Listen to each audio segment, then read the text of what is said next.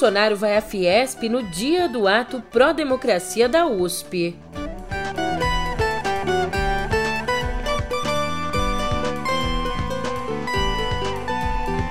Ainda a Fiesp deve propor ao presidente que assine um manifesto a favor da democracia.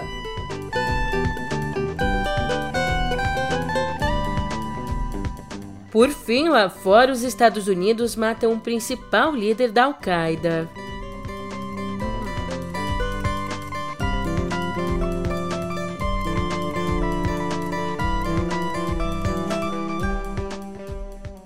Um ótimo de uma ótima tarde, uma ótima noite para você. Eu sou a Julia Keck e vem cá, como é que você tá, hein? Eu já começo aqui essa terça, dia 2, daquele jeito, invocando Cássia Eller e Nando Reis, porque o mundo tá ao contrário e ninguém reparou. Aliás, se o mundo mesmo tá ao contrário, eu não sei. Eu sei que no dia 11, Bolsonaro pode ser convidado a assinar um manifesto a favor da democracia. É, haja Cássia Eller e Nando. E eu, eu já te conto isso no pé do ouvido. De que que está acontecendo? O mundo está ao contrário e ninguém parou. O que está acontecendo? Eu estava em paz quando você chegou. Pois bem, o presidente Jair Bolsonaro marcou para o próximo dia 11, daqui a pouquinho, a participação dele na série de sabatinas organizada pela Fiesp.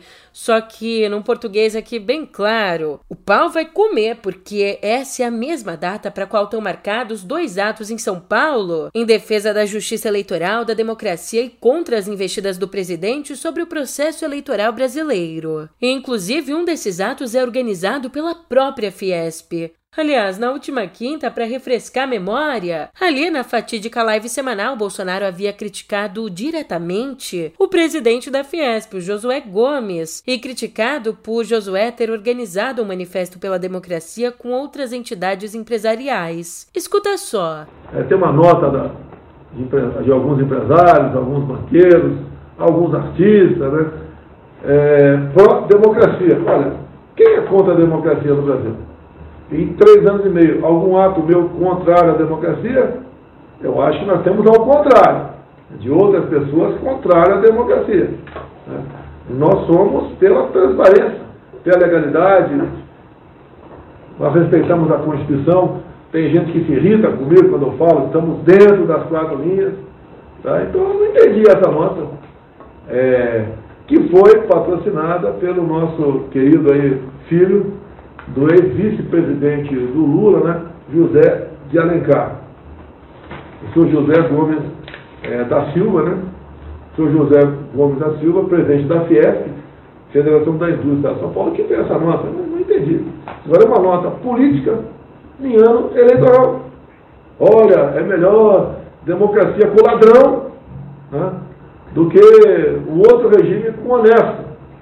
Agora, qual é o outro regime com honesto? Que outro regime é esse?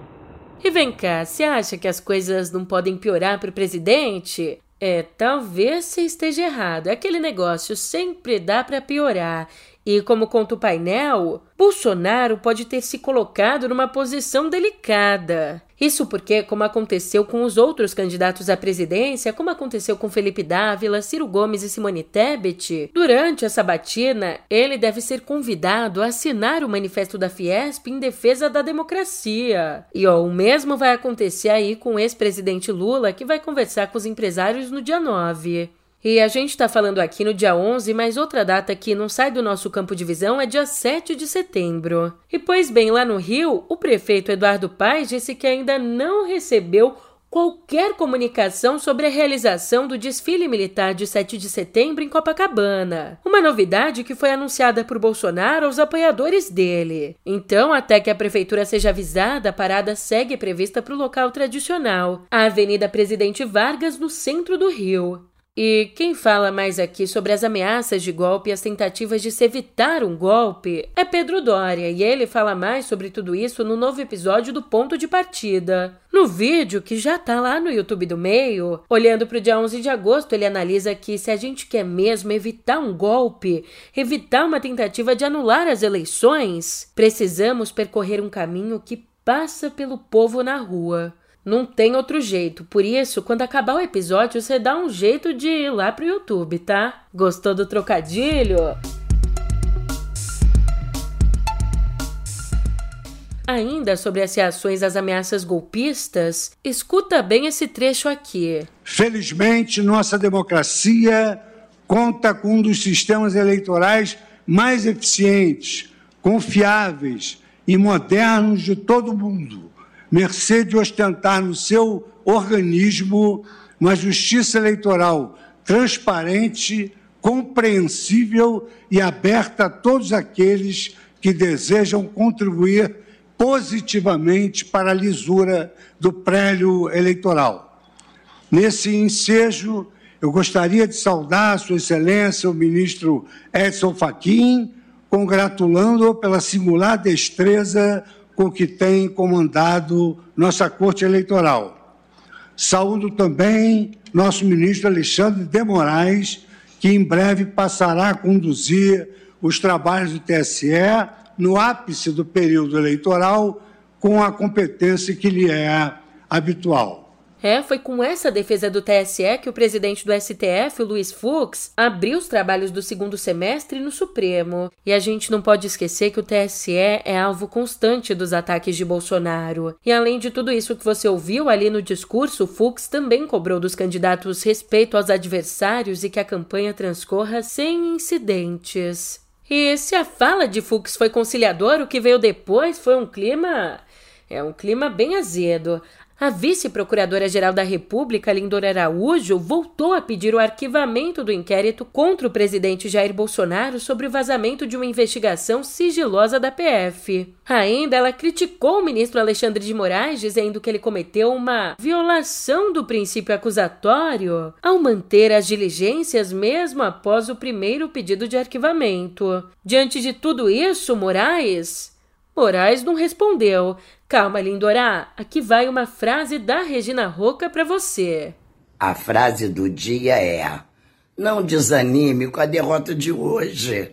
Amanhã tem outra. Brincadeiras à parte, eu trago aqui números super importantes. Vira e mexe a gente fala sobre o Supremo, é Supremo pra cá, Supremo pra lá. Inclusive, não é raro o Supremo estar tá no centro do nosso noticiário. E apesar de tudo isso, uma pesquisa da Quaest revelou que 70% da nossa população, 7 em cada 10 brasileiros, não sabem o que significa a sigla STF, enquanto 22% nunca ouviram falar da instância mais alta do judiciário. E mesmo admitindo desconhecimento, mesmo admitindo que não acompanham muito, 78% disseram não confiar no Supremo por considerar os juízes, abre aspas, parciais. Mas, mas ainda assim, a maioria aprova decisões da corte. Decisões como a obrigatoriedade da vacinação infantil e a tipificação da homofobia como crime análogo ao racismo. E seguindo aqui com o nosso noticiário, o MDB e a Federação PSDB Cidadania bateram o martelo e escolheram a senadora tucana Mara Gabrilli como vice da também senadora Simone Tebet na corrida ao Planalto. Uma escolha que deve ser oficializada ainda hoje. Inclusive ontem, no evento na Fiesp, Tebet confirmou que teria uma vice-mulher, mas isso sem citar o nome de Gabrilli. E aqui a avaliação da cúpula da coligação é que uma chapa feminina pode atrair a atenção dos eleitores e que a vice pode ampliar o apoio em São Paulo, maior colégio eleitoral do país. E ó que bacana, poxa vida! Mesmo cumprindo prisão domiciliar de tornozeleira eletrônica e inelegível por condenação no Supremo, o ex-deputado Roberto Jefferson foi oficializado ontem candidato à presidência pelo PTB. Que hein? De acordo com o deputado Daniel Silveira, Roberto Jefferson vai usar a campanha para defender o presidente Jair Bolsonaro, do qual é aliado, carne e unha. Aliás, o Silveira é outro que está inelegível, mas concorre ao Senado pelo Rio. Tava muito bom, tava meio ruim também, tava ruim. Agora parece que piorou. Brasil! E já que a gente chegou aqui no campo dos inelegíveis, quem voltou a ficar inelegível foi o ex-presidente da Câmara, José Roberto Arruda. É, o ministro do STJ, Gurgel de Faria, cassou a liminar concedida durante o recesso judiciário pelo presidente da corte, Humberto Martins, que havia suspendido os efeitos da condenação de Arruda por improbidade administrativa. Já lá fora, assunto bem sério. Os Estados Unidos anunciaram ontem a morte de Ayman al-Zawahiri, o sucessor de Osama Bin Laden no comando da rede terrorista Al-Qaeda. Zawahiri foi atingido por um ataque de drones comandado pela CIA no domingo em Cabul, a capital do Afeganistão.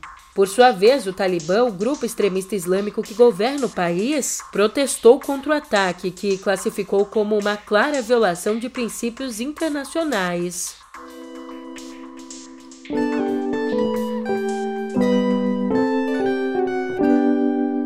Nessa segunda, no Twitter, o ministro da Saúde, Marcelo Queiroga, anunciou a chegada do antiviral Tecovirimat para pacientes em estado grave da varíola dos macacos. No total, serão 50 medicamentos doados pela Organização Pan-Americana de Saúde. Remédios que devem chegar ao país na próxima semana, como contou o próprio Queiroga, coluna de Mônica Bergamo. Só que, por não ter sido aprovado pela Anvisa, esse medicamento ainda não pode ser comercializado. Mas, com a nova classificação da doença como emergência de saúde pública pela OMS, o antiviral poderá sim ser usado por pacientes em estado grave, mesmo sem aprovação da Anvisa, ou seja, ele só não pode ser vendido. Bom, até agora foram registrados 1.369 casos de infecção no Brasil. Ainda na semana passada, na quinta, nós tivemos a primeira morte em Minas Gerais. E aliás, além de ser a primeira morte no Brasil, essa também foi a primeira que aconteceu fora de países africanos, onde a doença é considerada endêmica. E agora a gente conversa aqui sobre o censo 2022. Depois de ser adiado lá em 2020 por conta da pandemia, da necessidade de distanciamento e, como se não fosse o bastante, depois de ser adiado mais uma vez em 2021 pela falta de orçamento disponibilizado pelo governo federal, finalmente o IBGE começou a realizar o censo 2022 nessa segunda. É, nem vamos falar muito não para não dar zica. Brincadeira, olha só, entre esse mês de agosto até novembro, 183 mil recenseadores passarão pelos 5.570 municípios para entrevistar um morador em cada residência do país. Julia, mas para que serve esse tal censo? Para que tantas perguntas? Oh, para você entender a importância da pesquisa, presta atenção. O censo é realizado a cada 10 anos e é fundamental para a gente conseguir traçar o perfil socioeconômico da sociedade, então, olhando para nossa realidade, implementar políticas públicas que se encaixam com o que a gente precisa. E já que a gente esbarrou nos dados, eu te digo que dados do Instituto Nacional de Pesquisas Espaciais, ou seja, dados do INPE, mostram que em julho houve um aumento de 8% no número de incêndios florestais na Amazônia brasileira e isso, é claro, comparando esse mês de julho que acabou de passar a julho de 2021. Nesse último mês foram detectados 5.373 focos de incêndio contra 4.977 em julho do ano passado. E desde janeiro do comecinho do ano, já são 12.906 incêndios registrados. 13% a mais que nos sete primeiros meses de 2021. E aqui quem chamou atenção para um ponto importante foi o porta-voz do Greenpeace, o Rômulo Batista, que alertou para o fato que, além de destruir a biodiversidade da região, o que é óbvio, a fumaça das queimadas também afeta a saúde da população local.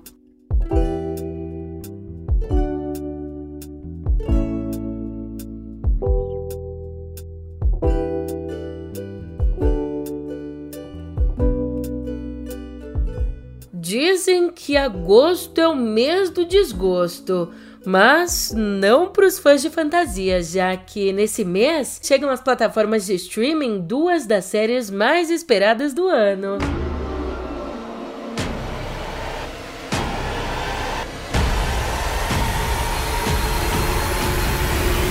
A primeira que entra na Netflix na próxima sexta é Sandman. Your waking world is shaped by dreams. Baseada nos quadrinhos clássicos escritos pelo inglês Neil Gaiman nos anos 80. Inclusive, o autor participou diretamente da adaptação e da escolha do elenco, um elenco que é mais diverso que nas revistas. He's out there looking for me, isn't he? Can you imagine the damage he could do? dreams disappear, then so will humanity. You could do without dreams for a while. I haven't had a decent night's sleep in ages. Já a segunda série, que chega dia 21 a HBO Max, é House of the Dragons, inspirada no livro A Dança dos Dragões de George R. R. Martin e ambientada séculos antes dos eventos de Game of Thrones. And I heard the sound of thundering hooves. splintering shields and ringing swords. And I placed my heir upon the Iron Throne. And all the dragons roared as one. Mas você sabe como é, não dá pra gente ter tudo na vida. Nem tudo aqui é boa notícia. A Disney Plus adiou para o dia 21 de setembro a estreia de Endor, a nova série baseada no universo de Star Wars.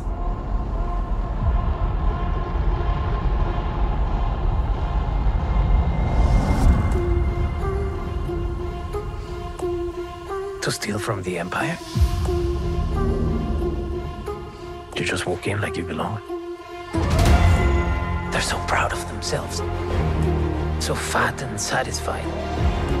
They can't imagine that someone like me would ever get inside their house. E uma polêmica por aqui. Menos de uma semana depois do lançamento do álbum Renaissance, Beyoncé precisou se desculpar com o público e mudar a letra da música Headed.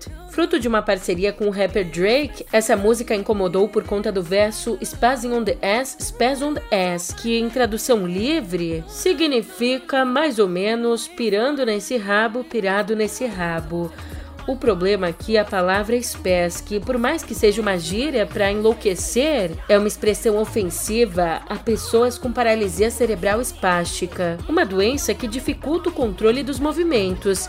Inclusive, umas semanas atrás, a cantora Liso mudou a letra de Girls pelo mesmo motivo.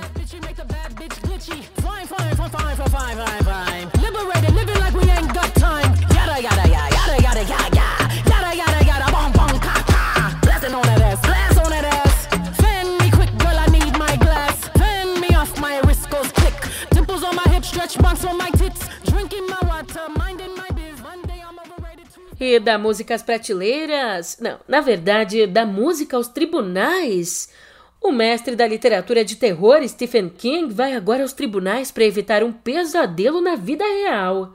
Ele foi escalado ali como testemunha num processo que o Departamento de Justiça dos Estados Unidos move para impedir a fusão de duas das cinco maiores editoras do mundo, a Penguin Random House e a Simon Schuster. E além da óbvia concentração do mercado, o governo argumenta que a união das empresas deve reduzir os adiantamentos a autores consagrados, e é aí que entra o depoimento de King. Bem, num briefing pré-julgamento, o governo disse que, abre aspas, as evidências mostram que a fusão proposta provavelmente resultaria em autores de livros mais vendidos recebendo adiantamentos menores, o que significa que autores que trabalham por anos nas obras receberão menos pelos esforços. Fecha aspas. Mas, pelo menos à primeira vista, as editoras parecem estar preparadas para os tribunais. Isso já que e-mails mostram que os executivos delas já sabiam que o negócio seria contestado pelo Departamento de Justiça.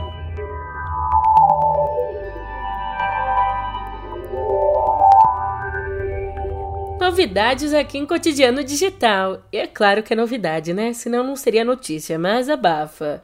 Enfim, fato é que, segundo a Anatel, São Paulo será a quinta cidade do país a receber a ativação do sinal 5G. A tecnologia será liberada na quinta-feira e deve operar na faixa 3,5 GHz, que oferece maior velocidade e menor tempo de resposta. No mês passado, em julho, o 5G puro foi ativado em Brasília, Belo Horizonte, João Pessoa e Porto Alegre. E até então, a capital paulistana, meu, estava de fora da lista de cidades a terem um aval para o 5G por conta de trâmites operacionais, como a instalação de filtros em antenas para evitar interferências de sinais. Pulando para outra notícia, essa mais preocupante. De acordo com um estudo da USP, um em cada quatro adolescentes brasileiros faz uso excessivo de videogames. É, depois de ouvir milhares de jovens, a pesquisa indicou que 85% desses milhares jogam videogames e que, dentre os que jogam videogames, 28% se enquadram nos critérios de transtorno de jogo pela internet. Um número aí bem maior que a média global. É, meu amigo, você ouviu certo transtorno de jogo pela internet, uma condição que recentemente foi classificada como doença pela OMS. E enquanto por aqui o nosso percentual está em 28%, em outros países a média oscila de 1,3% a 19,9%. E para esclarecer aqui, esse uso excessivo de jogos online desestimula a participação em atividades escolares e sociais, além de provocar o isolamento e comportamento agressivo. É de se pensar. Enquanto você pensa por aí, eu penso por aqui no conforto do meu lar, porque agora, agora eu vou indo nessa. Mas a gente se vê por aqui amanhã. Até lá!